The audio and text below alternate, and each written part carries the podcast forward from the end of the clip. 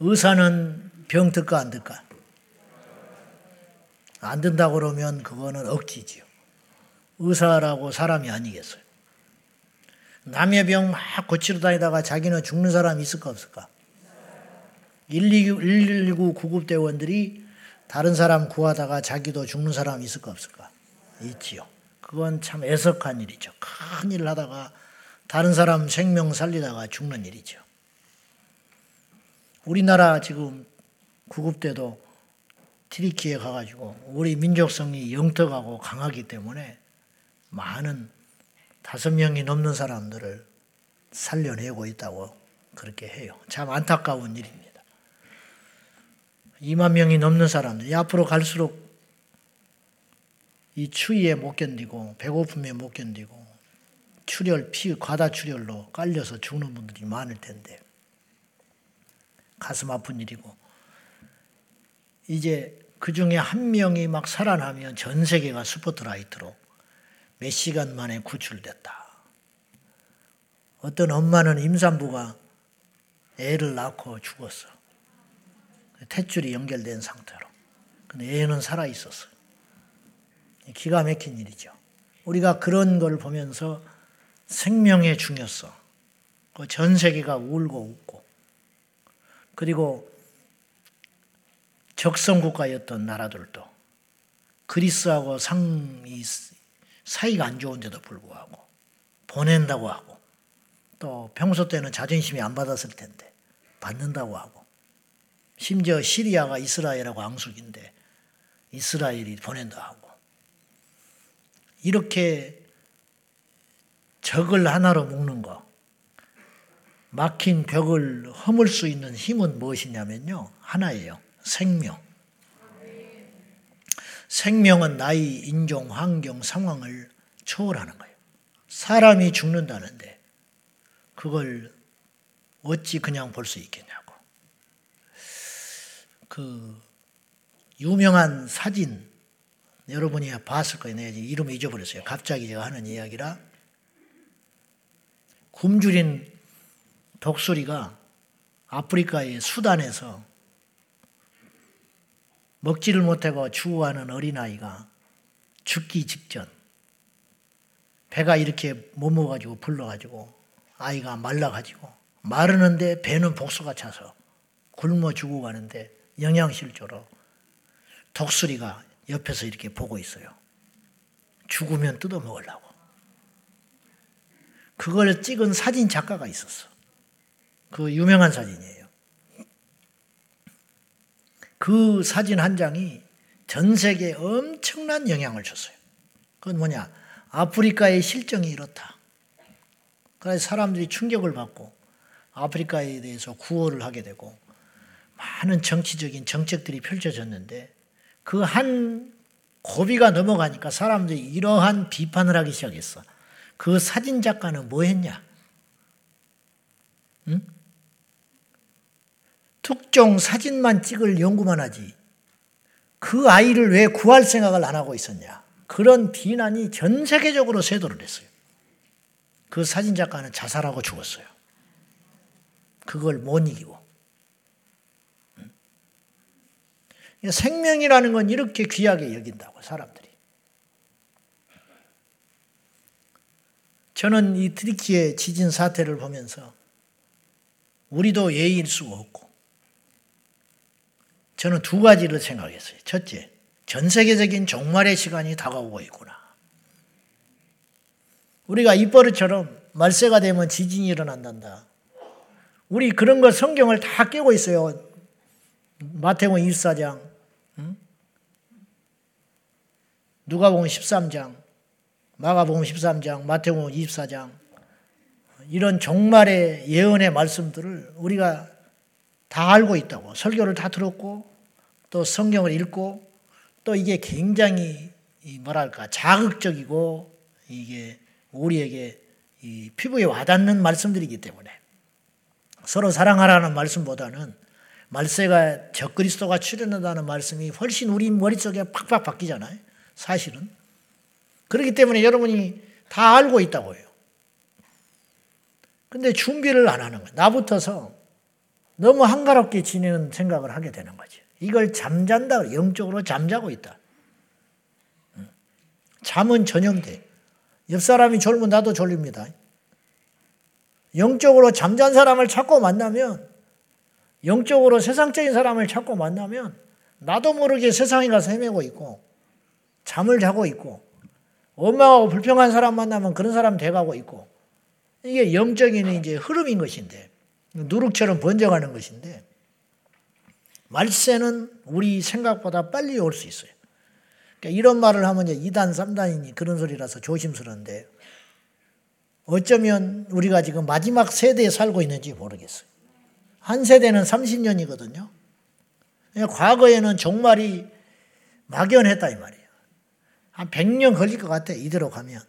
근데 지금 일어나는 세상의 과학 문명 그리고 급속도로 나빠지는 윤리 의식들 그리고 빈익빈 부익부.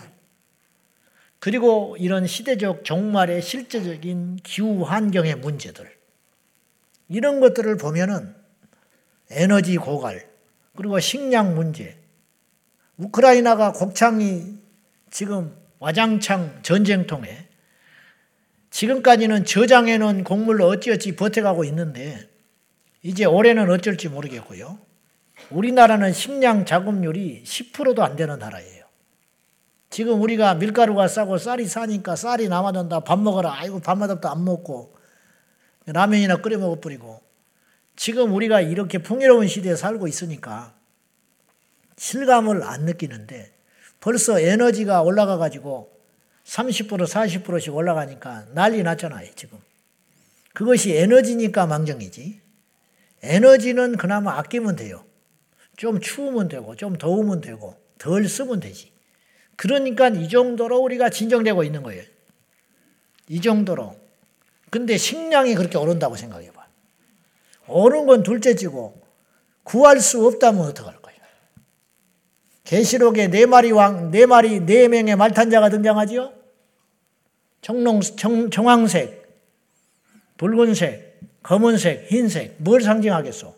경제, 전쟁, 기근, 물가, 이거 다 상징하는 거 아니에요? 이 기가 막힌 거 2000년 전에 그걸 예언해 놨어요. 나라가 나라가 전쟁이 일어나고, 자식이 부모를 대적하고, 지진이 처처에 일어나고, 기근이 일어나고, 가짜 그리스도들이 세상에 출현하게 되고, 사람들은 자기만 사랑하게 되고, 이런 날이 오게 될 거다. 음. 이게 막연한 이야기가 절대 아니라는 거지.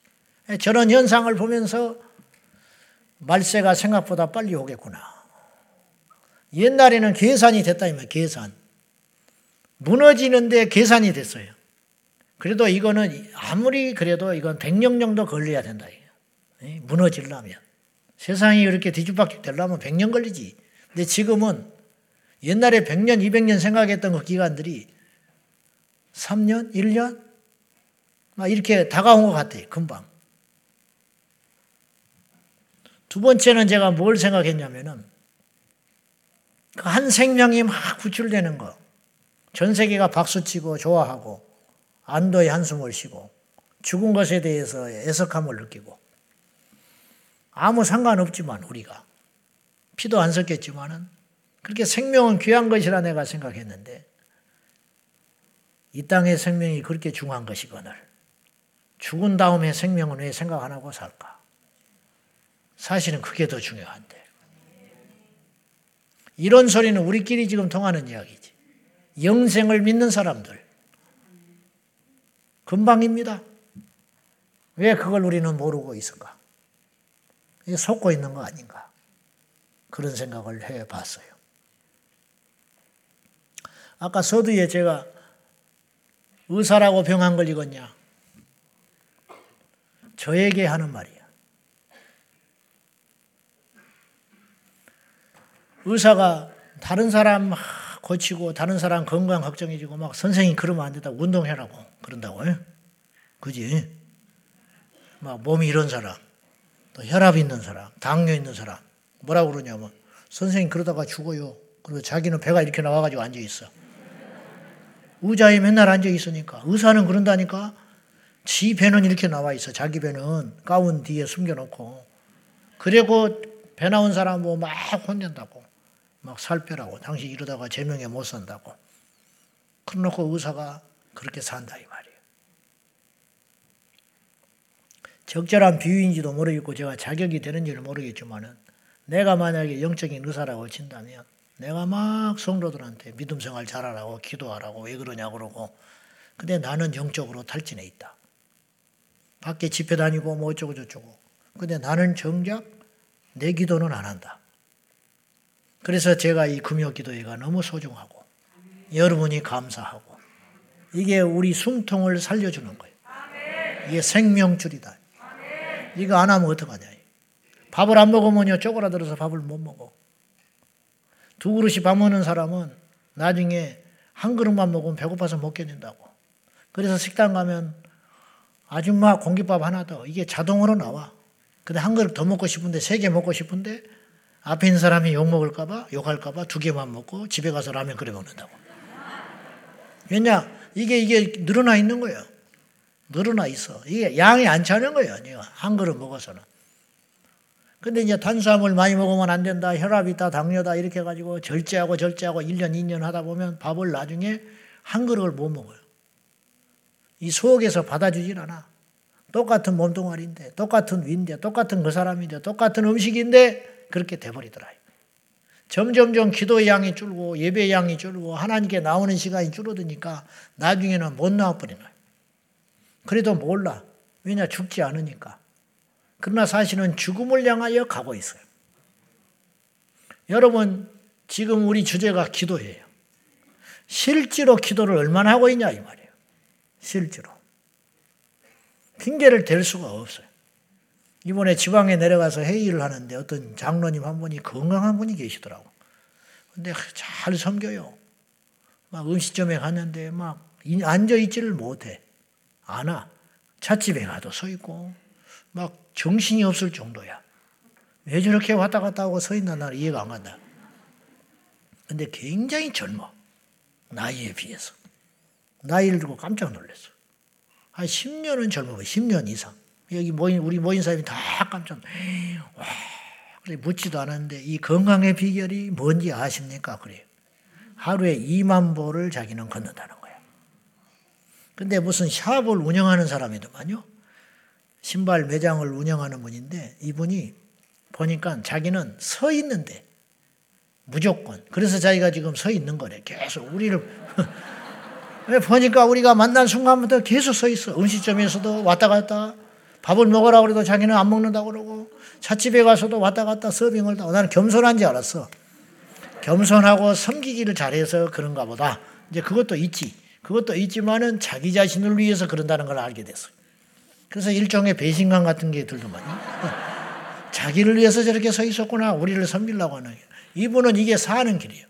그래서 어떻게든지 하루에 2만 보를 매장에 있는 분이 어떻게 2만 보를 걷겠어? 어떡하냐? 계속 돌아다닌대 매장 안에서. 신발 매장을 하니까 이 신발도 신어보고 제 신발도 신어보고 가서 직원들한테도 계속 다니라고 그러는데 그러면 사람들이 손님이 많은 줄 알고 들어온대. 아, 이게 진짜 비결이에요. 여러분 신발 가게 하는 사람들은 계속 자기 가게에 가서 신발을 신어보래. 주인인데 이것도 신어보고 저것도 신어보고 사람들이요 아무도 없으면 멀찍해서 못 들어온다는 거예요. 어색해서. 이 주인이랑 직원이 계속 돌아다니면서 신발을 벗었다 신었다 벗었다 신었다 하니까 지나가는 사람들이 손님인 줄 알고 쑥쑥 들어오기가 쉽다는 거예요. 일리가 있는 말이에요? 그지요 여러분? 미용실 하는 사람들은 집안 식구를 들여가 앉혀놔. 셀 식구를 일당 주고 불러. 앉아. 음식점에는 그냥 와서 앉혀 있어야 돼. 일리가 있는 말이라. 이분은 일어나서 계속 걸어 다니고 걷고 신발을 신고 그래서 하루에 2만 보를 채운다. 목사님 기도하고 그것하고 뭔 상관이 있다고 지금 그런 이야기를 하십니까? 이유가 연결을 할 수 있다. 그건 뭐냐? 우리가 기도할 시간이 없다고 그래. 그분은 운동할 시간이 없어요. 매장에서 매여 있는 사람이라니까. 핑계를 대려면 누구든지 얼마든지 이분은 핑계를 있어요. 매장에 매여 있는 사람이 운동을 언제 합니까? 그런 말 100% 하게 돼 있다고. 아이고 선생님 배가 이렇게 나와가지고 운동 좀 하시죠. 아이고 속 편한 소리 하지 마시오. 내가 매장에서 내가 하루라도 비우면 한 시간이라도 비우면 엉망이 되는데 내가 매장에서 운동할 시간이 어디가 있습니까? 퇴근하면 피곤해서 집에 가서 자기 바쁘고 겨우 토요일 날 응? 잠깐 짬 내서 등산하는 게 다지 나보고 운동하라고 신간 편한 소리 하지 마세요. 그렇게 말할 수 있지요. 100%. 근데 이분은 그 시간을 활용한다 이 말이에요. 그건 뭐냐? 그 안에서 계속 움직인다. 신발을 벗었다 신었다 벗었다 신었다. 그래서 내가 속으로 결심했어. 내가 이 집은 절대 안 가야겠다. 전부 신발이 헝거돼 버릴 거 아니야. 그렇게 해서라도 2만 보를 채운다 이 말이에요. 맞지요? 운동하면서 산책길을 걷는 것이나 매장에서 왔다 갔다 왔다 돌아가 다니는 것이나 이게 무슨 말이냐? 기도할 시간이 없다. 핑계에 불과하다. 매장에 매여 있으니까 내가 기도할 수 없다. 천만에 자기의 몸의 건강을 위해서 얼마든지 움직이고 건강을 위해서 걷고 건강을 위해서 귀찮고 피곤한 시간을 투자하여 젊음을 유지하기 위하여 자식들한테 다른 가족들한테 짐이 되지 않게 위하여 그렇게 자기 관리를 철저히 하는데 그 지혜로운 장로님 아니. 존경이 생기더라고. 부지런하니까 그것도 하는 거야. 게으른 사람은 못해. 깨어 있으니까 그것도 하는 거라. 기도도 마찬가지다 이 말이야. 내가 아침부터 저녁까지 기도할 시간이 없는데 어디가 있냐고. 차에서는 왜 기도를 못하냐. 전철에서는 왜 기도를 못하냐. 왜 집에서 설거지할 때는 기도를 못하겠냐. 운동은 하면서. 그래서 쉬지 말고 기도하라. 실제로 우리가 얼마나 기도하느냐. 기도에 대해서 배우는 것과 기도에 대하여 도전을 받는 것과 기도를 하는 것은 다르다. 기도 학교. 기도 학교를 했는데, 기도 학교를 했는데 기도를 안 한다. 기도에 대한 성경 공부를 했지만 기도를 안 할 수는 있다. 아는 것과 믿는 것은 별개의 문제. 배우는 것과 행하는 건 별개의 문제. 여러분, 얼마나 많은 사람들이 지금 배웠어요. 옛날에는 글씨 모르는 사람도 많았고, 영어는 알지도 못했고, 외국은 나가보지도 못했고, 시카고에 갔더니 우리나라 최초 이민한 사람이 있더만. 트레일러, 트럭, 네, trucker, 트럭 운전수 장로님이. 이분이 김포에서 이민 올 때 50명이 나왔대. 자기 가족 일가 친척 사돈 팔촌까지 나왔대. 김포에서 이민 간다고. 지금 이민 간다고 해봐 아무도 안 나와. 그만큼 세계화 시대가 됐다. 아는 것도 많고 본 것도 많고 똑똑한 것도 많은데 어째서 이 세상은 짐승도 하지 못하는 짓거리들을 하고 살아가느냐? 아는 것과 배우는 것과 그대로 사는 건 다르다 이 말. 옛날에 우리 형제 부모들 초등학교도 못 나와도 부모 귀한 줄 알았어요. 안방 내줄 줄 알았고 부모가 무슨 말하면 고개 숙이고 아무 소리 않고 들었고 에? 무릎 꿇었고 밥상 따뜻한 밥 주기 위하여 아랫목에다가 덮어가지고 식지 않게 전기밥솥도 없었는데 옛날에는 전기밥솥도 없었지만 밥을 따뜻하게 잡섰어. 그러나 지금은 전기밥솥은 무엇이며 전자레인지까지 있는데 찬밥은커녕 아무것도 없는 집도 수다하게 많다. 왜 그렇게 됐냐? 이것이 무너졌다. 정신 상태가 문제다. 몰라서 문제가 아니고 못 배워서가 문제가 아니다. 기도도 마찬가지. 점점점 한국교회 기도가 약해지는 이유는 무엇이냐? 왜? 기도에 대한 책자가 기독교 서점에 이만큼씩 날마다 출판이 되고 있는데, 기도에 대한 유튜브의 방송들이 24시간 우리가 들으려면 들을 수 있는데, 기도 찬양, 기도하는 방법, 기도에 대한 강의, 기도에 대한 책들, 엄청나게 많은 자료들이 쏟아져 나오고 있는데, 어째서 이 땅의 교회는 속단하는 건 아니지만 다는 아니겠지만 어찌하여 새벽이고 밤이고 낮이고 예배당이 텅텅 비어 있는 이 현실을 우리는 어떻게 봐야 되는가? 여러분 생명 걸고 지켜야 할 가치가 있어요. 예배의 가치, 기도의 가치, 복음 전파의 가치. 앞으로 천년 만년이 흘러도 세상이 거꾸로 물고 나면 서로 사람들이 다녀도 눈이 하나 박혀서 돌아다니는 세상이 되어도 남자가 남자가 여자가 여자로 부끄러운 짓을 하는 것이 일부가 아니고 대세가 되는 그날이 온다 할지라도 예수님이 오시지 않는다면 우리는 마지막 한 사람까지 지켜놔야 한다 이 말이죠.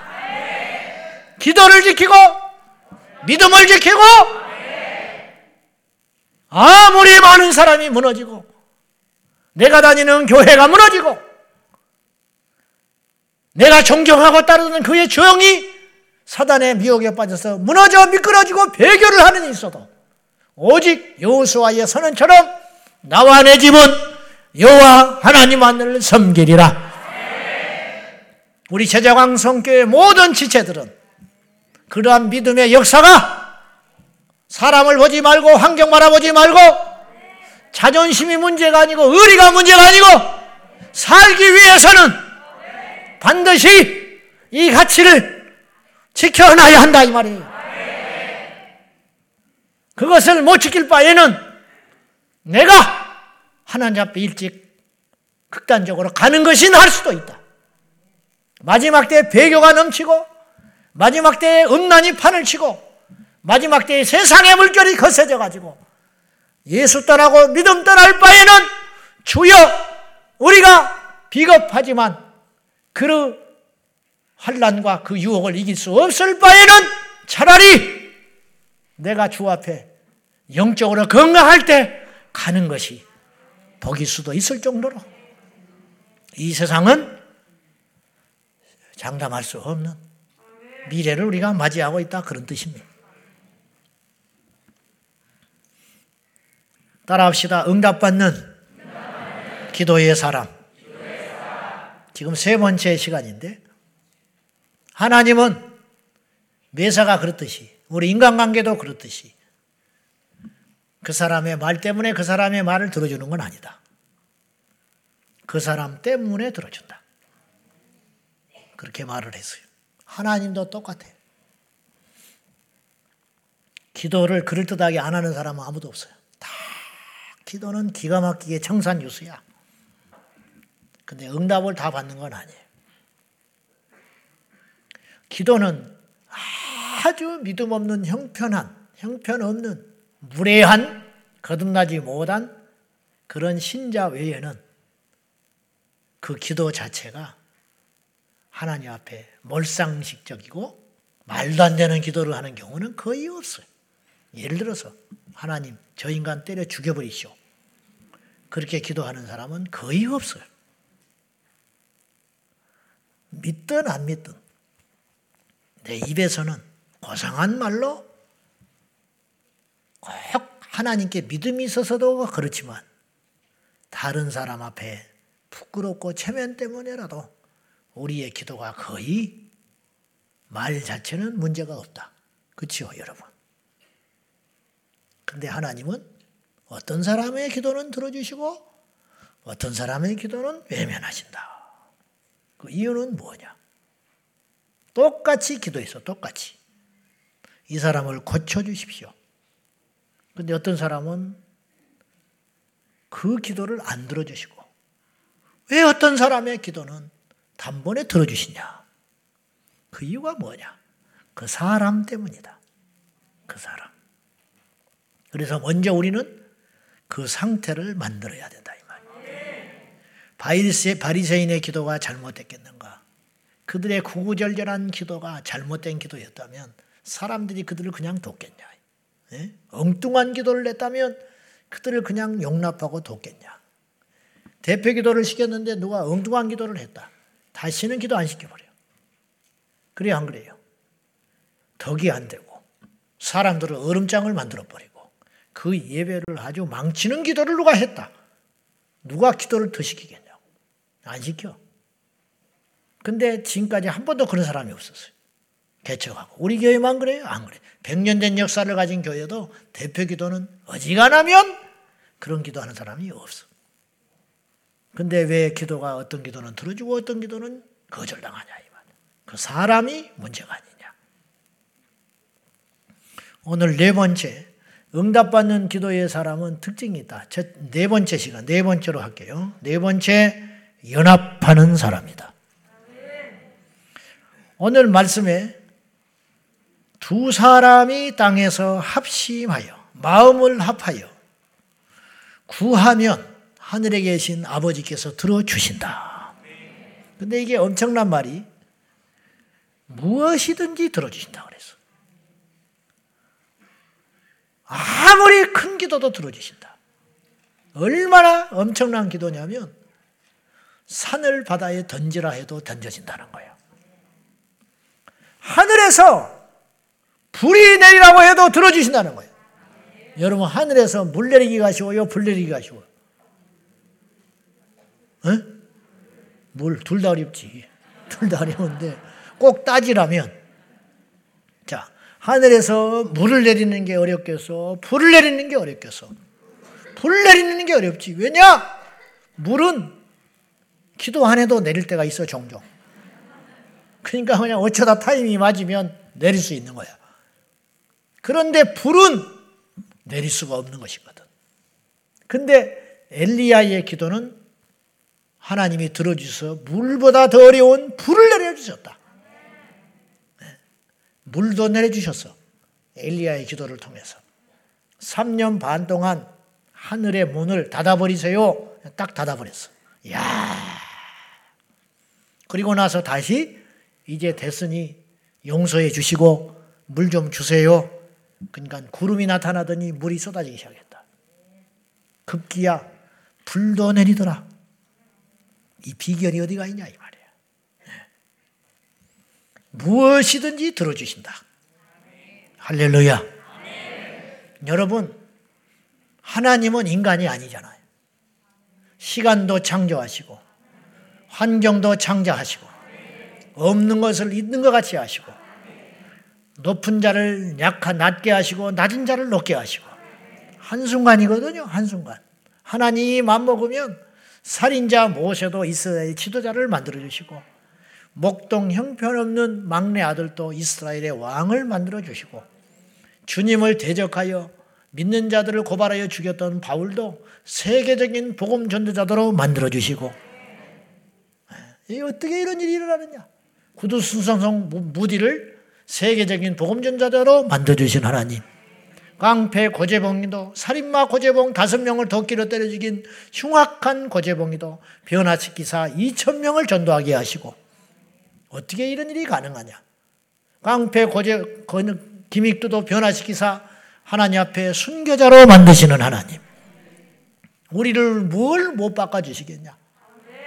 지금 속썩이는 자식이 하나님의 종이 될 줄 어찌 알며 지금 나를 핍박하고 방해하는 그 남편이 주의 종이 될 줄을 어찌 알며 지금도 술에 찌들어 세상에서 방황하는 내 새끼가 부름받아 성교사가 될 줄을 어찌 알며 할렐루야.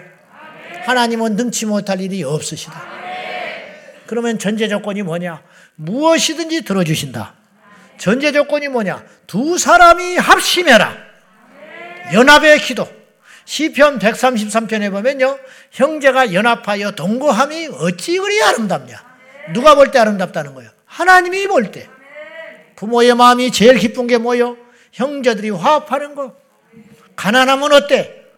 명절 때 모여서 오선도선 웃음꽃이 피고 서로를 염려하고 걱정해주고 서로를 배려해주고 얼마나 감사하고 고마운 일이요. 그런데 기껏 가르쳐놨고 객지에 나가서 다 성공하고 출세하고 먹고 살만한데 서로 으르렁거리고 나타나면 하나 나타나면 하나 가고 하나 오면 하나 온다고 하나 안 오고 이런 가정이 되면 그 마음이 어떻겠냐고 부모가 얼마나 산다고 사람이 살면 얼마나 산다고 그것이 평생에 죽을 때까지 죽는 순간에도 그것이 고통이고 어려움 아니겠어 연합한다는 건 이렇게 강력한 에너지고 기쁨이라는 거예요 우리 교회가 갈갈이 찢겨져 있으면 무슨 필요가 있겠냐고요.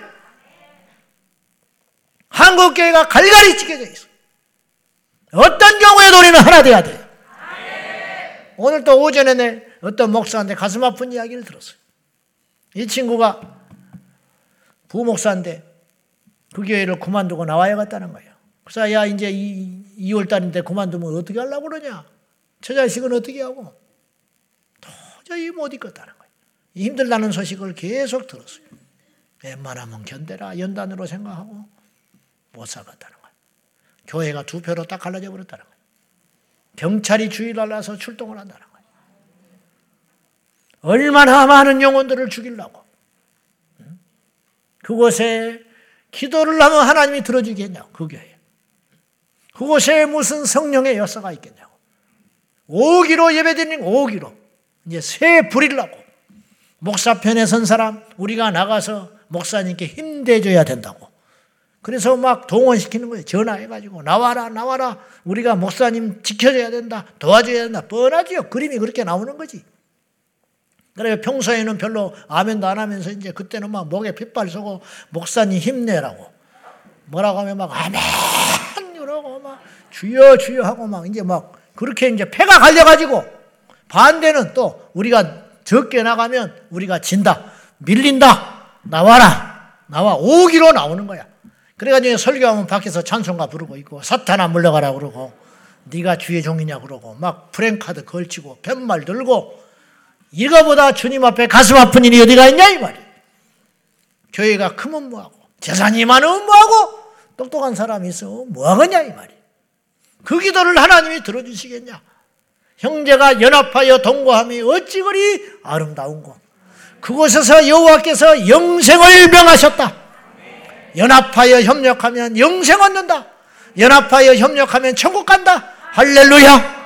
분열되면 당장은 아니고 똑똑한 거고 아는 척 하는 것 같지만 분열되다 보면 마지막에 지옥문에 가는 거예요.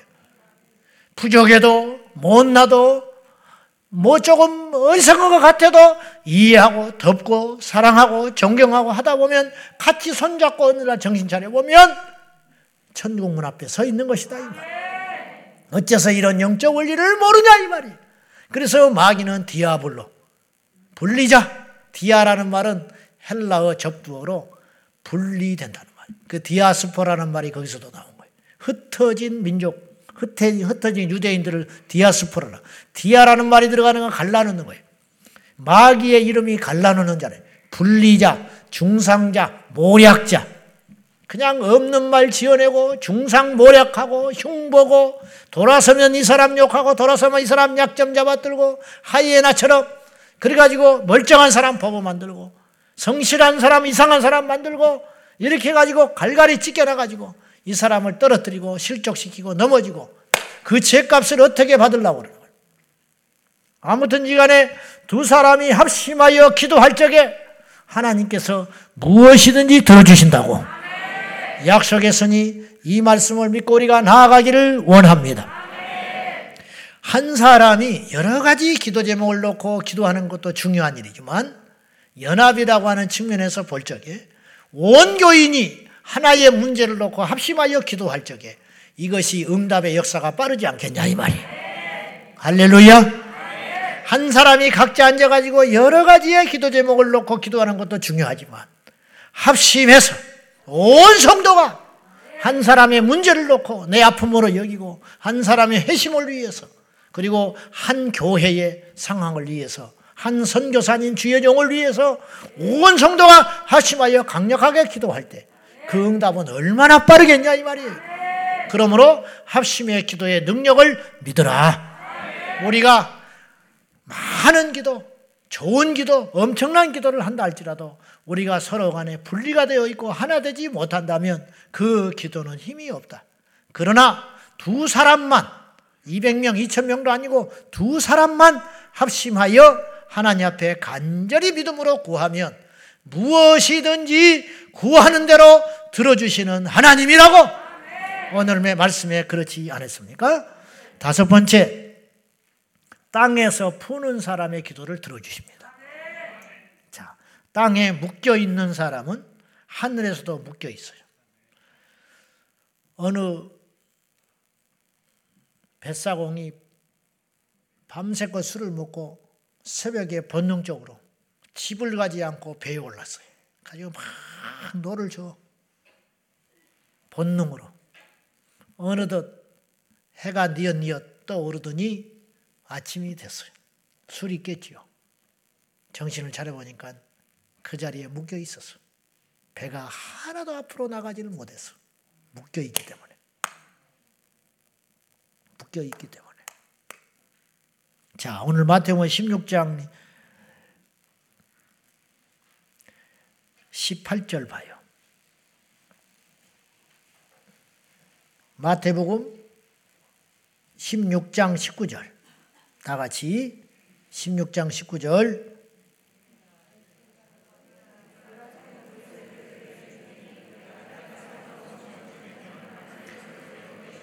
내가 땅에서 무엇인지 풀면 하늘에서도 풀리리라 하시고 땅에서 매면 하늘도 맨다. 좋은 뜻이 아니에요. 묶여 있다. 열리지 않는다. 하나님이 무능해서 그러신 게 아니고 몰라서 그런 게 아니고 하나님이 안 풀어준다. 땅에서 풀면 하늘에서도 풀리리라. 하늘에서 먼저 풀어야 할 것 같은데 그렇잖아요. 근데 영적 원리가 꼭 그렇지 않더라는 거예요. 물론 하나님의 관계가 중요해. 하나님의 관계가 중요한데 하나님의 관계가 중요하고 좋으려면 먼저 주변의 관계가 풀어져야 돼요. 산기도를 갔다고 칩시다. 산기도 간다는 게 흔치 않는 일이잖아요. 그리고 그런 마음과 결심을 했다는 것도 큰 은혜지요. 갔어. 근데 이 사람이 내려와 버렸어. 왜 내려왔을까? 99% 하나님 때문에 내려오는 게 아니에요. 알지요? 무슨 말인지? 99% 사람 때문에 산에서 내려와 버려. 기도하다가. 왜냐? 같이 간 사람한테 시험 당한 거야. 응? 같이 간 사람한테 상처 입었어. 같이 간 사람한테 실망했어. 이 사람이 이런 면이 있었나? 그것 때문에 기도 못하고 내려가는 거예요. 기도를 하러 했는데 하나님이 야 나는 너 기도 안 들어. 그래서 시험 들고 섭섭해서 내려간 사람은 인류 역사상 한 명도 없었어. 거의 99%. 환경 때문에, 사람 때문에 낙심하고 실망하고 상처 입어서 중도에 내려가 버린다 이거예요. 이것을 우리가 알아야 된다 이거예요. 그러면 거꾸로 기도하러 산에 올라가서 응답받는 기도의 주인공이 되려면 사람에게 시험이 올 적에 이걸 믿음으로 해석하고 견디고 참고 새벽을 버틸 때 하나님이 그 기도를 들어주시지 않겠냐. 우리 금요철에도 마찬가지예요. 주차장에서 시험 들어버린 거예요. 와서. 주차장에서 확 마음 상했어. 벌써. 기도가 됩니까? 근데 그 짓을 계속 하고 있는 거예요, 우리가 어리석게. 응? 기도라고 하는 큰 가치, 응답이라고 하는 큰 가치, 그것에 목적을 두고 왔으면 다른 것에는 눈 돌리지 마라 이 말이에요. 그리고 다른 사람한테도 시험거리가 되면 안 돼. 근데 땅에서 자꾸 매이는 거야. 이 사람하고 묶이고 저 사람하고 묶이고 저 사람하고 부딪히고 이 사람하고 부딪히고 이 문제에 부딪히고 저 문제에 부딪히고 맨날 그 짓만 하다가 하나도 응답받지 못하고 나중에 하나님 앞에 가서 뭐 대단한 것 같이 하나도 응답을 못 받았어요. 그 이유가 뭐냐? 네가 매여 있다. 여러분 집에 가서 대화가 없는 부부가 하나님께 대화한다고 응답하시겠어? 네? 한번 생각을 해보자 이 말이에요. 옆에 있는 사람하고 인사하라 그래. 인사 좀 해봐. 사랑합니다. 그런 거짓말은 괜찮아. 교회에서. 그래서 우리가 앞에 이름 달잖아. 주의 이름으로 사랑합니다. 내 이름이 아니야. 그러면 쉽죠. 부담이 없어. 또 이렇게 우리가 하죠. 어, 주 안에서 사랑합니다. 그렇잖아요. 주 밖에서 사랑하면 큰일 나. 그건 죄가 되는 거야. 다시 인사해봐요. 주의 이름으로 사랑합니다.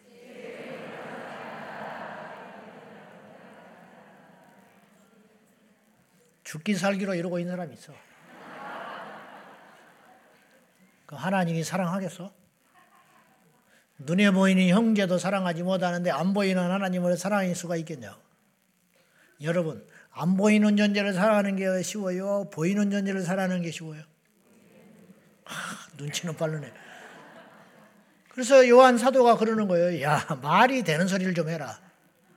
눈에 안 보이는 하나님을 사랑한다고 웃기지 마라. 눈에 보이는 형제도 사랑하지 못하는데 보이지 않는 하나님을 어떻게 사랑하냐? 보이지 않는 하나님을 사랑하는 건 믿음이 있어야 되기 때문에 더 어려운 문제라는 거예요. 옆에 있는 형제를 사랑하는 건 쉽지. 믿을 필요가 없잖아. 보이는 대로 그냥 손잡으면 되고 밥 대접하면 되고 사랑한다고 말하면 되고 마음으로 염려해주고 아껴주면 되잖아. 그 쉬운 것도 못하는데 안 보이는 하나님을 사랑합니다. 웃기지 마라. 웃기지 마라. 좀 찔리네 나도.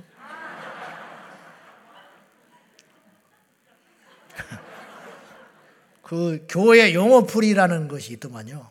그참 슬펐어. 그걸 이번에 읽으면서 어디 가다 보니까 있던데 주님의 이름으로 축원합니다. 이게 무슨 뜻인지 아냐는 거야. 설교 끝났다.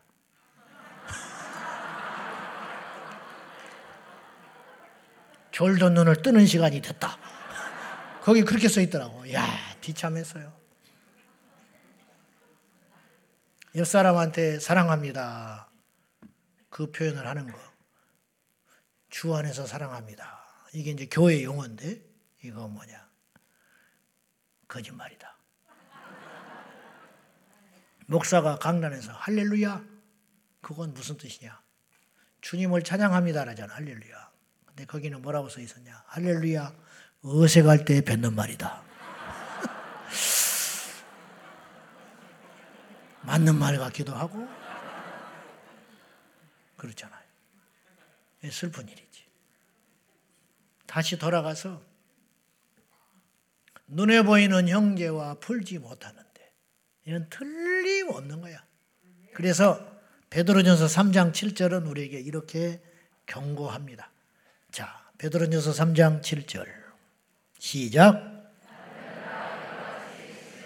너희 아내와 동거하고 그를 더 연약한 그릇이요 또 생명의 은혜를 함께 이어받을 자로 알아 기여기라 이는 너희 기도가 막히지 아니하게 하려 함이라 또는 그 아내를 더 연약한 그릇같이 여겨 지식을 따라 동거하고 여기서 베드로 사도가 성령 안에서 우리에게 뭘 교훈하냐고 하면 남편들에게 이야기하는 거예요. 너무 좋아하지만 아내에게도 한 말이 있는데 지금 시간 관계상 안 있는 거예요.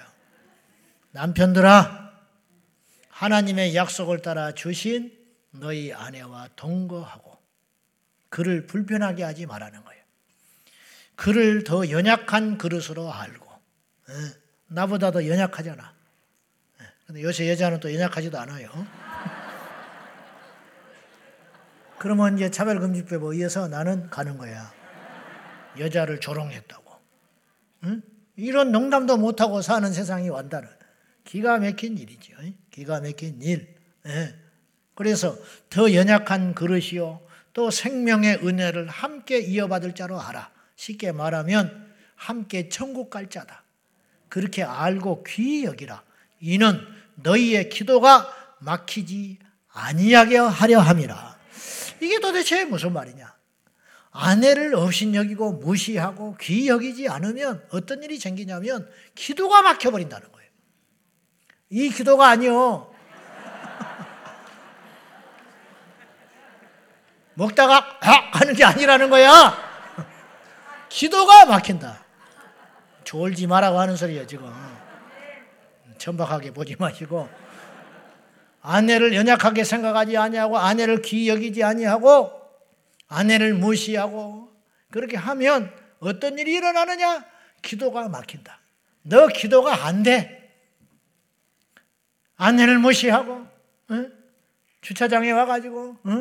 막 한바탕 하고 교회 와가지고 저희가 앉아 오늘은 따로 앉아 어떻게 옆에 앉으려고 그래 그리고 손 들고 아무리 찬송해봤자 아무리 소리내어 기도해봤자 밤새껏 하나님께 방언으로 기도해봤자 응답이 없다. 왜? 그 기도는 막혀버린 것이기 때문에. 이게 꼭 아내와의 관계만 그렇겠냐. 형제와의 불화. 제가 말씀드렸지요. 성경에서 제일 실천하기 어려운 구절이 하나 있다. 마태복음 5장에 형제와 불화하러 왔다. 예물 드리러 하나님께 나왔는데 하나님께 예물을 드리고 이 귀한 예물 먹을 거 먹지 않고 마실 거 마시지 않고 사고 싶은 거 사지 아니하고 아껴가지고 정말로 믿음으로 이건 가짜 예물도 아니고 그릇된 예물도 아니고 부정한 예물도 아니고 진짜 백이 귀한 정말로 과한 예물을 하나님께서 받으시리라 믿고 갖고 왔는데 하나님이 안 받아주실 때가 있다. 어느 때냐? 형제와 불화한 상태로. 그래서 하나님이 그 예물을 기뻐 받으시기 위하여 사전에 하는 작업이 있으시다. 성령께서 가서 불화한 형제와 화해하고 와. 그거 놓고 가. 그것이 우선이야. 하나님과 풀고 싶느냐? 땅에서 풀고 와. 하나님께 통하고 싶으냐? 사랑과 먼저 통하고 와. 하나님을 사랑하고 싶고 하나님의 사랑을 받고 싶은가? 그러면 형제를 사랑하고 와. 이게 안 되는 거예요. 이게 안 되는 거예요. 우리가 엄청나게 소비적이고 속는 신앙생활을 하고 있는 거죠. 이게 안 되는 거예요. 회의 때 막 언쟁을 해요. 제일 가시적이고 위선적인 게 뭐냐면 회의할 때 기도합니다. 예배드립니다. 그리고 회의할 때는 싸워. 그리고 한바탕 붙고 끝날 때는 주기도문으로 끝나. 이게 한국의 현실이야. 그리고는 끝나면 인사도 않고 탁탁 가버려요. 이게 뭐요 도대체? 세상 사람도 이러지는 않아. 반상에도 이러지 않는다고. 그러놓고 우리가 하나님을 아버지라 부를 수 있냐고. 그러놓고 우리가 철야를 하면 뭐하냐고. 그러놓고 금식을 하면 뭐하냐고. 바리새인들이 그래서 그들의 기도가 거절당하신 거예요. 하나님이 받지 않아요. 제발 속지 말자고요. 바보처럼 살지 말자고요. 허공에다가 주먹질하는 것처럼 신앙생활 하지 말자고요. 왜 그러냐고 도대체. 마귀에게 속아서. 왜 아내와 불화한데 내 기도가 막히냐고. 이게 영적 원리라고. 이거는 배워서 아는 것도 아니에요. 우리가 다 그걸 느끼고 있어요. 사랑하는 여러분들이요. 오늘 이 밤에 한 사람과도 꺼리낌이 없기를 축복합니다. 그렇지만 네가 대단한 하나님의 사람이 사실은 그 제자들이 이단 시비에 걸려서 그렇지 그 사람은 그런 사람은 아니라고 나는 하거늘 해.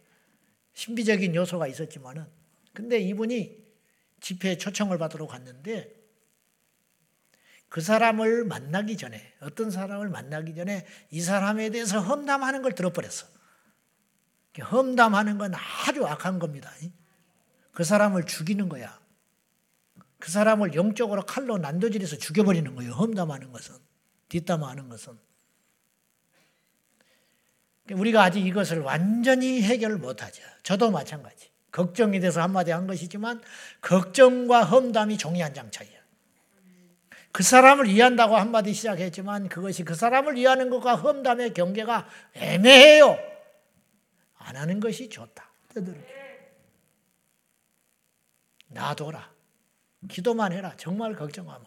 하나님께 이르는 것은 죄가 아니야. 사람한테 말하는 건 죄야. 하나님께 말하면 해결이 돼. 사람에게 말하면 그건 죄가 되는 거예요. 한나가 자식이 없으니까 첩을 얻어서 엘가나가 생겼는데 그 속에서 속이 우그락부락 그에게는 자식이 있었거든.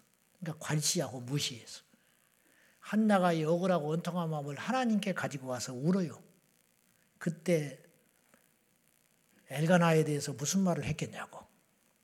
그러나 사람에게 말하면 죄가 됐지만 한나가 그 아픈 심정, 무시받은 마음을 하나님께 통하니 그것이 기도가 됐다. 속상하거든 하나님께 말을 해라. 속상하거든. 이게 거룩한 습관. 거룩한 습관. 근데 이분이 험담하는 걸 들어버렸네. 듣고 나니까 선입견이 딱 생겨. 이게 굉장히 무서운 겁니다. 그래서 이게 엄청난 죄라는 거예요. 누구에 대해서 아무에 대해서 이렇다. 선입관이 딱 생겨가지고 그 사람을 내가 보지도 않았는데 딱 처음 만난 순간부터 판단이 딱 생기는 거예요. 이게 아주 무서운 거예요. 그러니까 그렇게 한 장본인은 죄값이 있다는 거예요. 그게 사람 죽인 죄지. 칼로만 죽이는 게 아니야. 영으로 죽이는 거예요. 말로서 죽이는 거예요. 마음으로 죽이는 거라고. 마음으로. 제가요, 부끄러운 이야기지만은, 개척하고 상가에 있을 때 새벽 기도를 마치고 사무실에 앉아 있는데 누가 문을 똑똑 두드렸어. 문을 열었더니 젊은 친구가 얼마나 밤새껏 퍼먹었는지 메리아스만 입고 옷더리도 없어. 옷이 어디 날아가 버리고 없어. 날씨가 춥지 않을 때니까. 그리고 신발이 없어. 맨발로 교회라고 찾아온 거예요. 이제 이 사람이 출근을 해야 되는 거예요. 출근. 신발 하나 주라는 거예요.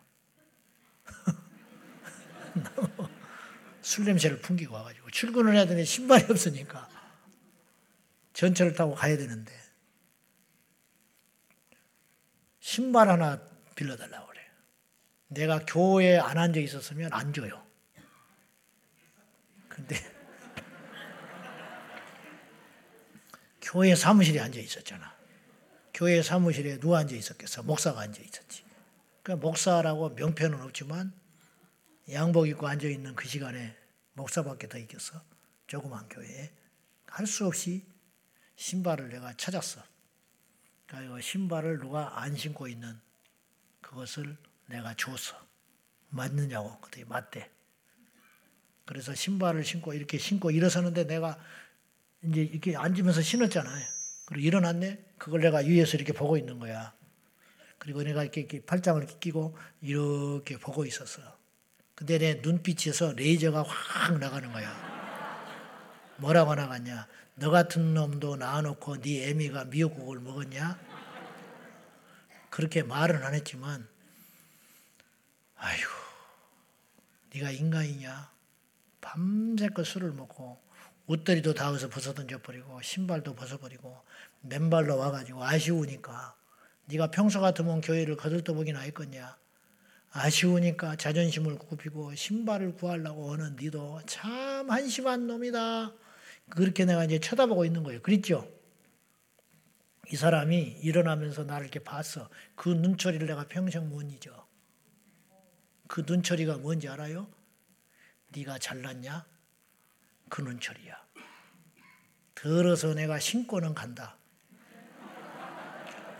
정말이에요. 그렇게 눈이 나한테 말을 하고 있었어. 더러워서 내가 신기는 신지만 다시는 않아. 내가 고맙지도 않아. 그거 하나 주면서 더럽게 드러내. 딱 그 눈초리고 나도 그 눈초리고 그런 말을 하지는 않았어요. 눈이라는 게요 엄청난 말을 하더만요. 눈이라는 게 엄청나게 많은 말을 해. 그죠? 그러니까 마스크 썼다고 모를 거라고 생각하면 안 돼. 예배 드리고 들어갈 때 다 알아. 근데 여러, 내가 여러분만, 여러분도 나를 보면 알아. 저 목사가 정말로 나를 아끼는지, 그렇지 않은지, 안다고요. 안다고. 저 종이 진짜 설교를 하고 있는 것인지, 영혼을 살리려고 설교를 하고 있는 것인지, 설교자니까 설교를 하고 있는 것인지 안다. 모르는 사람은 한 명도 없다니까. 알지만 내 자존심 때문에 덮고 덮고 덮고 살아가는 거예요, 지금. 그 눈초리를 내가 평생 못 잊어. 내가 이렇게 악한 종이구나. 그까지 그 신지도 않는 거, 먼지 쌓여 있는 거 신발 안 걸려주면서 그렇게 판단하고 욕하고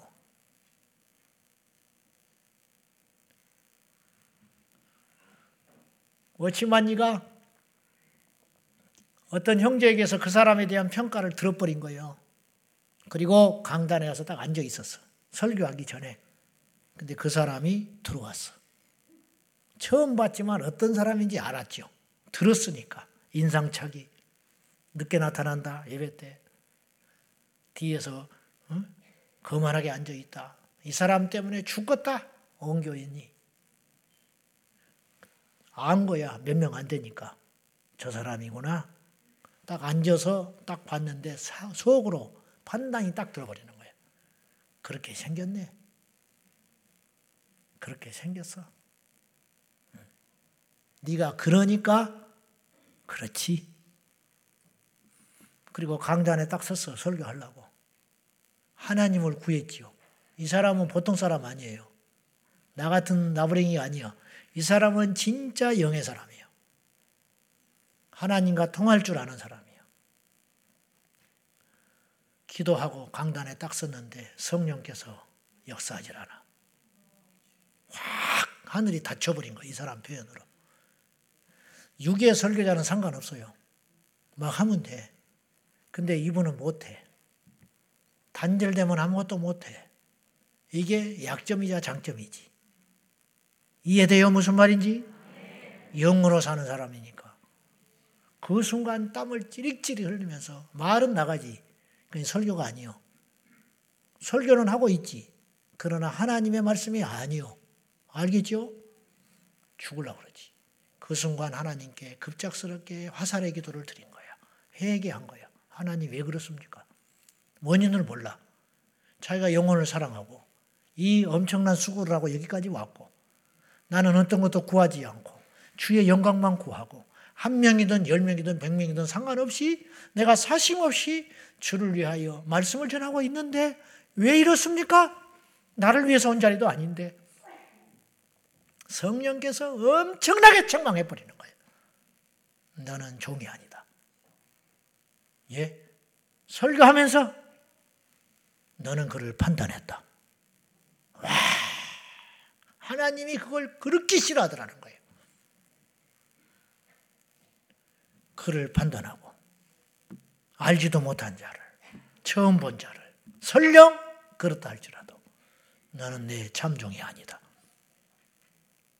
막 천둥이 쳐버리는 거예요. 그 순간에 회개했어요. 하나님께 간절하게 회개하고 그때 노여움을 푸시고 성께서 형령께서 역사하기 시작했어요. 이런 일들이요 너무 많아. 하도 많으니까 문제 의식이 없어진 거예요, 지금, 우리 안에도. 그쵸? 이런 일이 없는 게 아니고, 모든 교회 안에, 개척교회든, 큰 교회든, 이셀이든, 젖설이든, 어느 집단이든지, 봉사를 하든 안 하든, 찬양되면 찬양돼, 전도되면 전도돼, 교육자면 교육자, 어떤 단체, 어떤 모임이든지 사탄의 공격을 받아가지고 이 땅에서 그냥 꽁꽁 되어 있는 거야. 꽁꽁. 칡나무처럼, 덩굴나무처럼 아주 매여가지고 주여 주여 영이 숨을 못 쉬어. 영이 숨을 못 쉬어. 열심 필요 없어. 뜨거운 거 필요 없어. 이거 풀어줘야 돼.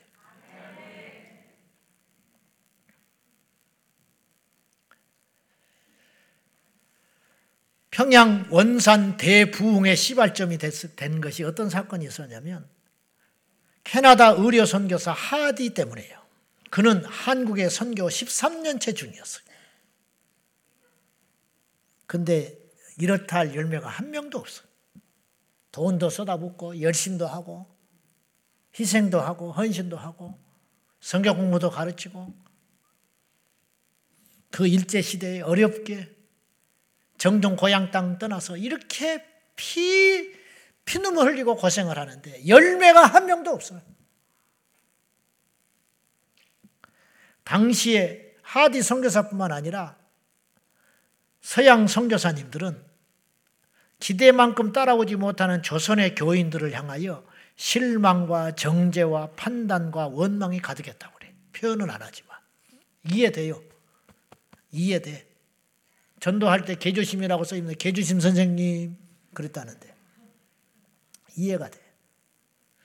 조선 땅을 밟은 서양 선교사님들이 이렇게 고백을 했어요. 앞이 보이지 않습니다. 주님 앞이 보이지 않습니다. 죄송하지만 낙후된 외국에 나가면 우리 얼마나 힘들어요. 일주일 당지 선교, 일주일이라는 것 때문에 견디는 거예요. 거기서 평생 산다고 생각해봐. 그건 다른 문제예요. 음식도 안 맞고 살 수가 없어. 물도 먹을 수가 없어요. 수도꼭지를 털면요. 노란 물이 나와. 노란 물이 나와. 샤워를 못 해요. 샤워를. 그리고 그래서 어쩔 수 없이 그건 손발 씻고 양치질도 그 물로 못 마셔. 그 현지인들은 다 해요. 근데 우리나라는 깨끗한 물만 먹어가지고 그걸 못 해. 그래서 어떡하냐? 생수를 사다가 이빨 닦고 물로 헹궈서 뱉어요. 근데 그 생수도 안에 보면 뭐가 떠다녀. 근데 그 어떻게 살겠어? 서양 선교사가 조선 땅에 왔을 때는 그보다 10배는 더 힘들었을 거야. 그보다 10배는 열악했을 거라고. 우리나라 조선 땅이. 그러니 그들 눈에 우리가 얼마나 아래로 보였겠냐고.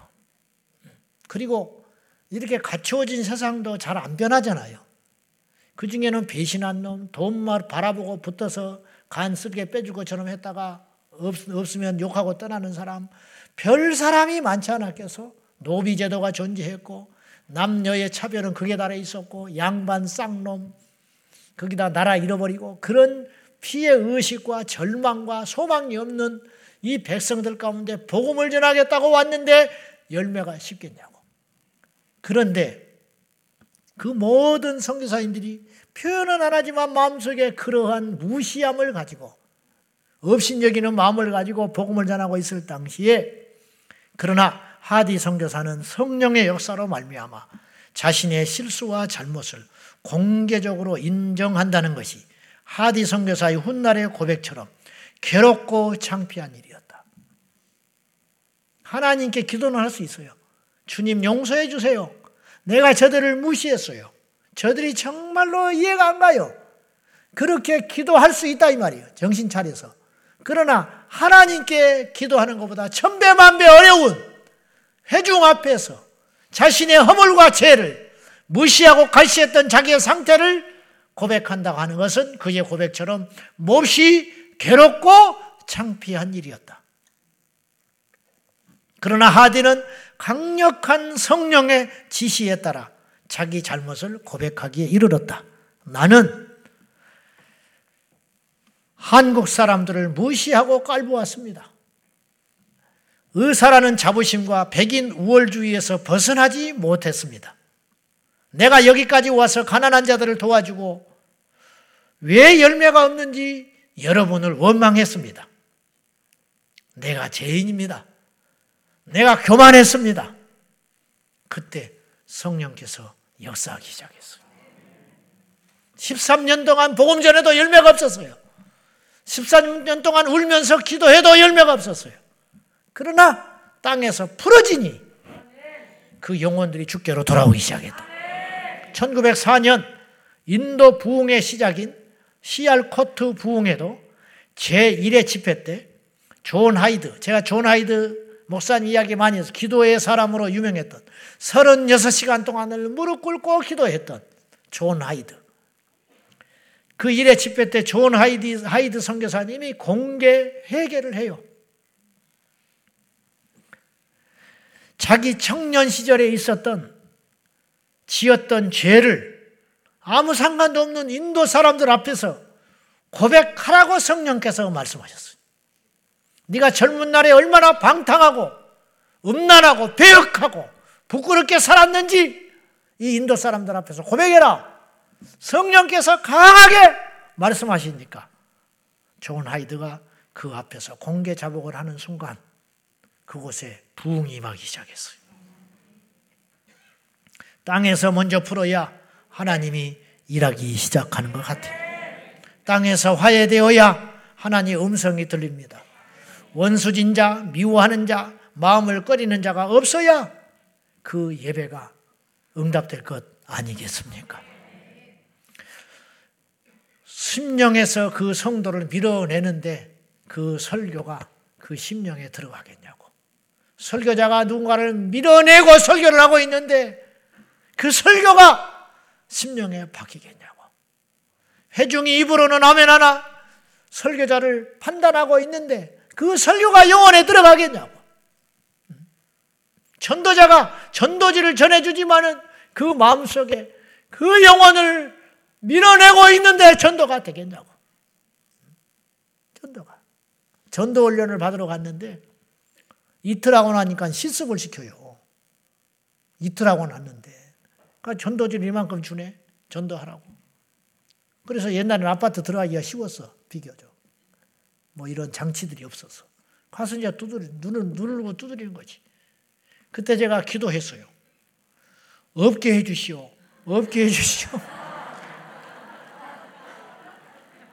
만나면 복잡해. 두 시간은 때워야겠고, 안 갈 수는 없고. 띵동띵동. 소리가 없어. 주여. 띵동띵동. 누구세요? 아이고, 철렁. 되냐고? 달려가야 되고, 이길 수 있다는 믿음이 있어야 하고, 저도 우리의 밥이라고 여겨야 그들에게 전도가 되는 것이지. 우리는 메뚜기 같다. 이길 수 없다. 내가 전도하지만 되겠냐? 더 똑똑한 사람인데, 더 잘난 사람인데. 요즘 시대에 전도가 되겠냐? 밀어내는데 되냐 이 말이에요. 안 되는 것이죠. 마귀의 전략, 하나님과의 관계를 어그리기 전에 먼저 우리 사이를 깨뜨린다. 우리 사이가 깨뜨리면 끝장나는 거예요. 아무것도 안 돼. 하나님과의 관계는 그냥 자동으로 깨져버리는 거예요. 앞뒤가 안 맞죠, 여러분. 여러분, 우리가 불화하는데 하나님 응답하시면 그 하나님이 진짜 하나님 아니지. 우리한테 속는 거 아니에요. 대단히 죄송한 표현이지만 그래서 그분은 그러실 리가 없다는 거예요. 하나님은 속지 않아요. 스스로 속이지 말라 그래서. 갈라디아서 6장에 스스로 속이지 마라. 근데 이게 참 기가 막힌 표현이 속지 말라고 써 있지 않고 속이지 마라. 내 자신을 속인다는 거예요. 누구한테 속는 것보다 자기 자신을 속이는 건 더 어리석은 거예요. 더 큰 죄라. 그렇잖아요. 성경은 분명히 이렇게 말씀했어요. 스스로 속지 말라고 써 있지 않고 스스로 속이지 마라! 이 말은 무슨 말이냐? 모르고 가는 건 속는 거예요. 그런데 속이는 건 뭐냐? 알고도 가는 거야. 즉, 하나님께서 이 일을 분명히 기뻐하지 않아요. 하나님이 반드시 이 문제를 해결하라고 했어. 근데 안 해. 버티고 안 하는 거라고. 이건 속이는 거라. 하나님의 뜻이 무엇인지도 모르고 실수하고 범죄하고 잘못했도 이건 문제가 있는 거예요. 그런데 알면서도 간다. 말씀을 모를 때는 그나마 덜 죄 짓는 거예요. 내가 목사가 안 됐다면 덜죄 지을 수 있어요. 나다카 아비우가 아론의 혈통 제사장이 아니었으면 그렇게 안 죽어요. 제사장이 된 바람에 죽은 거요. 알아요? 우리가 세상에 살다 보면 반상에서 터질 수도 있고 이웃하고 작은 것 때문에 투닥투닥해서 평생 이사 나올 때까지 말 안 섞이고 살 수 있어요. 상관없어요. 그 좋은 일은 아니지만 그러나 교회 안에서 틀어지면 어떻게 할 거예요? 오다 가다 만난 사람하고 틀어지는 건 한두 시간 기분 나쁘면 끝나는 거예요. 안 보면 그만이고 인간 같지 않다 그렇게 얘기하면 돼요. 자잘못을 떠나서 내가 잘못했든지 그이가 잘못했든지 그냥 똥 밟았다 생각하면 끝나는 거예요. 근데 한배로난 형제하고 다퉈가지고 등이 갈라졌다. 안 만난다. 안 만난 지가 5년, 10년 됐다. 이거는 죽는 거예요. 죽어. 어떤 일만 있으면 그것이 걸려. 어머니 생신, 명절, 조카 결혼식. 안 걸릴 수가 있냐고. 그때마다 나한테 칼이 비수같이 꽂히는 거예요. 여러분, 이 땅에 사는 동안 한 주일에 두세 번씩 만나는 사람들이 누가 있어요? 우리밖에 없는 거예요. 부모를 그렇게 만나요, 여러분? 형제를 그렇게 만나고 계세요? 그렇게 만나는 사람 없어요. 이건 보통 일이 아니라고. 이래서 형제인 거예요. 그래서 영은 피보다 진하다. 이 관계가 천국까지 가요. 천국 가서 어떻게 보려고 그래? 안 풀고 천국 가서 어떻게 보려고 그러냐고. 저는 사이좋게 지내라는 말을 하는 게 아니에요. 베드로 사도가 그랬잖아요. 아내를 무시하고 연약한 그릇으로 여기지 아니하면 없인 여기면 뭐가 막힌다? 기도가 막힌대. 이게 무슨 상관관계가 있냐고요, 도대체. 이게 하나의 이야기일 뿐이지 이런 일이 성경에 셀 수도 없이 흘러가고 있잖아요. 우리 지금 교회 안에서 신앙 안에서 이런 일들이 말은 안 하지만 셀 수 없이 흘러가고 있다고요. 이거 해결해야 응답하신다. 이거 해결해야 우리가 산다. 땅에서 풀어야 하늘에서도 풀리리라. 엄청난 믿음이 요구되는 거예요. 근데 이걸 하고 나면 다른 건 쉬워. 할렐루야. 가장 센 거, 가장 어려운 거, 가장 힘든 거 해버리면 다른 건 쉬운 거예요. 마라톤 42.195를 완주해버리면 10km는 웃으면서 걸어버려요. 근데 그걸 못하는 사람 1km만 걸으면 쓰러져 버리는 거예요. 그래, 안 그래요? 이걸 할 수만 있다면. 하디 선교사가 제일 큰 걸 넘은 거예요. 못할 일이 없는 거예요. 귀신이 무섭겠어? 핍박이 무섭겠어? 수치당하는 게 무섭겠어? 무서울 게 없어. 공개 자복하며 하나님께 사람 앞에 자기의 죄를 고백해 버렸는데 존 하이드 목사가 젊은 날에 방탕하게 살았다는 것을 아무것도 모르는 인도 선교지 사람들한테 고백을 했는데 무엇이 무섭겠냐고 무엇이 부끄럽겠냐고 뭘 못하겠냐고. 그러니까 하나님이 부흥을 주시는 거예요.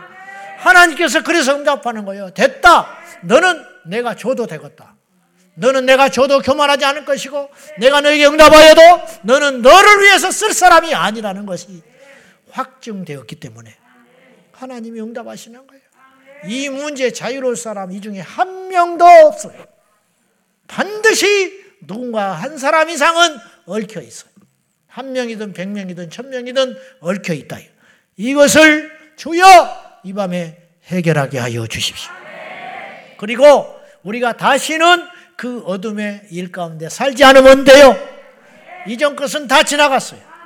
이제 주님 안에서 손을 내밀고 화해하고 사랑하고 존중하고 이용해 먹으려고 하지 말고 사람 이용하는 것 같이 나쁜 죄가 없어요. 순전하게 할렐루야 이용해 먹지 말라.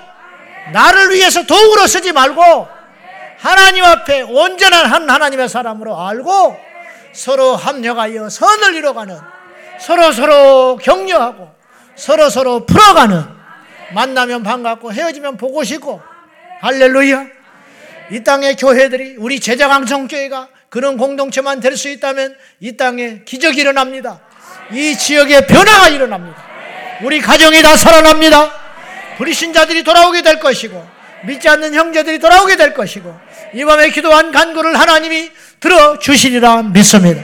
이런 응답받는 밤, 기적의 밤, 축복의 밤, 능력의 밤이 되시기를 예수님의 이름으로 축원합니다. 할렐루야, 할렐루야. 따라하겠습니다. 땅에서 풀어야 하늘에서 풀리리라. 할렐루야. 기도하겠습니다.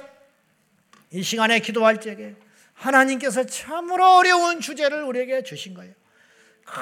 큰 숙제를 주셨어요. 그러나 큰 문제를 풀면 큰 축복이 옵니다. 아멘. 남이 포기해버린 문제를 우리가 풀어버리면 1등이 되는 것입니다. 남이 풀지 못한 문제를 풀면 합격이 되는 거예요. 주여 이 문제를 풀게 하여 주십시오. 이 땅에서 풀어놓게 하여 주십시오. 땅에서 풀어야 하늘에서 풀리거늘 땅에서 매어 있으니 하늘에서 매일 수밖에 없으니 주여 푸는 자가 되게 하시고 손을 내어매는 자가 되게 하시고 따뜻한 자가 되게 하시고 순전한 자가 되게 하시고 사랑하는 자가 되게 하여 주십시오. 주님의 마음을 우리에게 부어달라고 이 시간에 풀어낼 수 있는 용기를 달라고 믿음을 달라고 하나님께 기도하기를 원합니다. 다 같이 주님 부르며 다 같이 기도하겠습니다. 주여 주여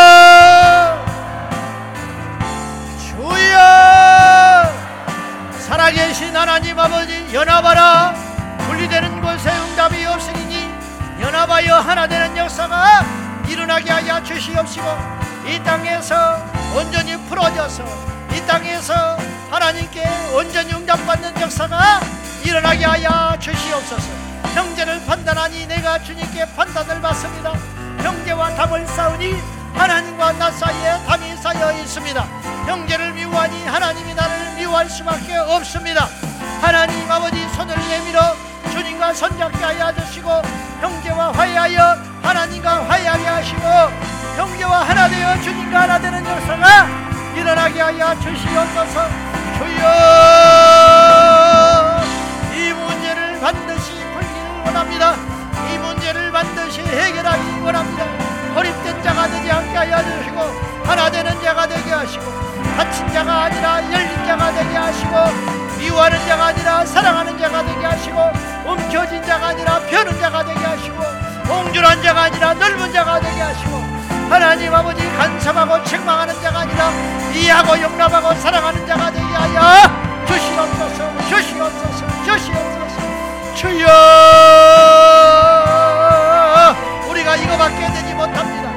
우리가 이 정도밖에 되지 못합니다. 주여 불쌍히 여겨 주시옵소서. 주여 우리 하물과 죄가을 하시는 여호와여 우리에게 하나님 넓은 마음을 주시고 풀어내는 자가 되게 하시고 묻어두는 자가 되지 않고 열려놓는 자가 되게 하시고 열어놓게 하여 주소서. 손을 내어 밀게 하시고 내가 먼저 손 내밀고 내가 먼저 손 내밀어 하나님 앞에 영광을 돌리게 하여 주시옵소서. 아버지 하나님 도와주시옵소서. 주 예수여 긍휼하게 하소서. 주여 자비를 베풀어 주시옵시고 예수님의 사랑과 은혜로 우리 모두가 예수님께 생명과 능력 우리 주 예수님의 이름으로 충만하게 하여 주옵소서. 주님을 사랑합니다. 주님을 의지합니다. 주님의 영광과 능력과 존귀와 찬송을 받게 합당하신 아버지 우리 주 예수의 이름으로 승리하게 하여 주옵소서 주 예수님의 이름으로 승리하게 하여 주시옵소서. 주여!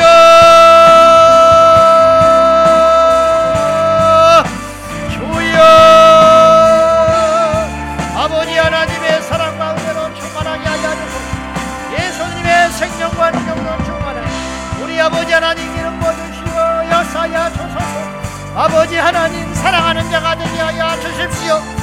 주여 이 땅에 사는 동안에 한 명도 거리낌이 없기를 원합니다 미움하지 않게 하여 주시고 아버지 하나님 앞에 고통을 우리 모두가 손해를 볼지언정 내 이득을 위하여 남을 죽이는 자가 되지 않게 하시고 내 평생에 모진 소리 하지 않게 하시고 내 평생에 정죄하는 소리 하지 않게 하시고 내 평생에 판단하는 소리 하지 않게 내 평생에 비판하지 아니하게 하시고 귀를 씻어버리고 입을 씻음으로 인하여 우리 하나님께 영광을 돌리게 하여 주시옵소서. 아버지 아버지 아버지 아버지 아버지 아버지 아버지 아버지 하시고 주여 자비를 베풀어 주옵소서. 우리 주 예수여 이 시간에 우리 가운데 회개의 영을 넣어야 강강한 심령 목석 같은 심령이 되지 아니하고 돌같이 굳어버린 나의 마음이 하나님의 은혜로 새로워지게 하여 주시옵소서. 주여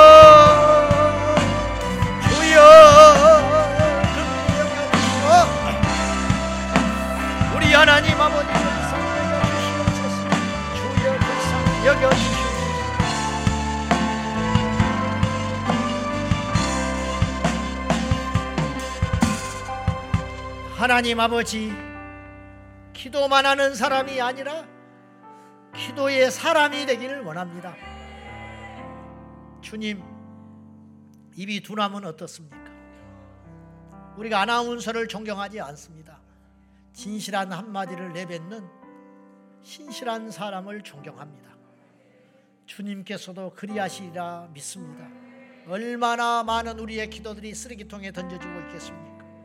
하나님 아버지 평생 기도한다 했지만은 연합하지 못하고 사람과 풀지를 못했으니 그동안에 우리의 기도가 얼마나 역겨운 기도였겠습니까?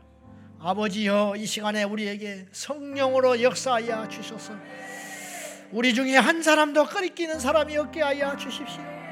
누구와도 꺼리끼는 자가 없게 하여 주시고 누구와도 어색한 자가 없게 하여 주시고 누구와도 가식적인 사람이 없게 하여 주시고 누구와도 불화하거나 미워하는 사람이 없기를 원합니다.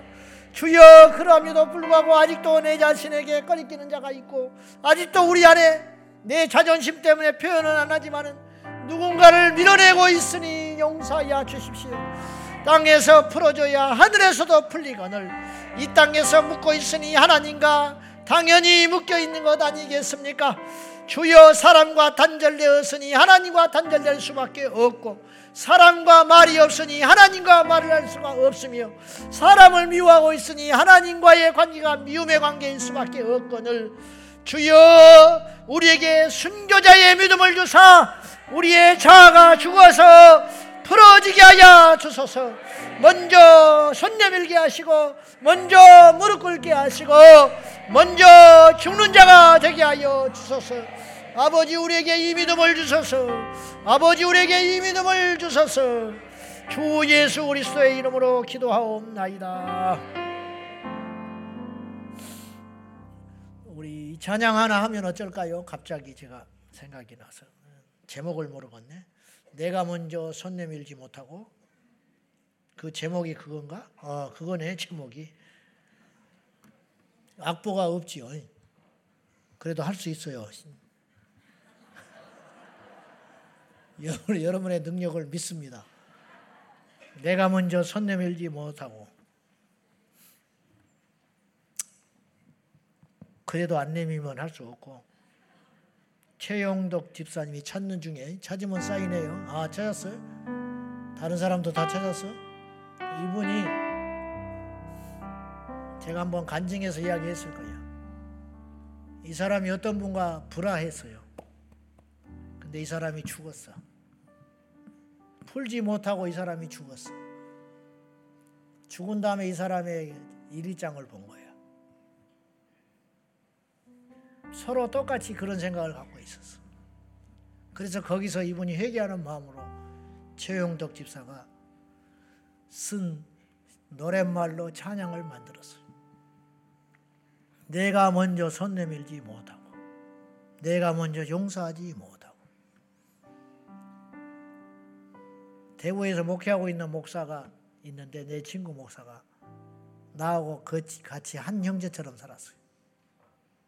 방학 때 되면 우리 집에서 같이 살고 내가 그 집에 가서 살고 근데 이 털털한 친구가 나하고 안 맞아요. 근데 어떻게 가까이 지냈어. 얼마나 털털하냐면 우리 집에 몇 번 왔다 갔다 하면 그 집 신발하고 우리 집 신발하고 섞여버렸어.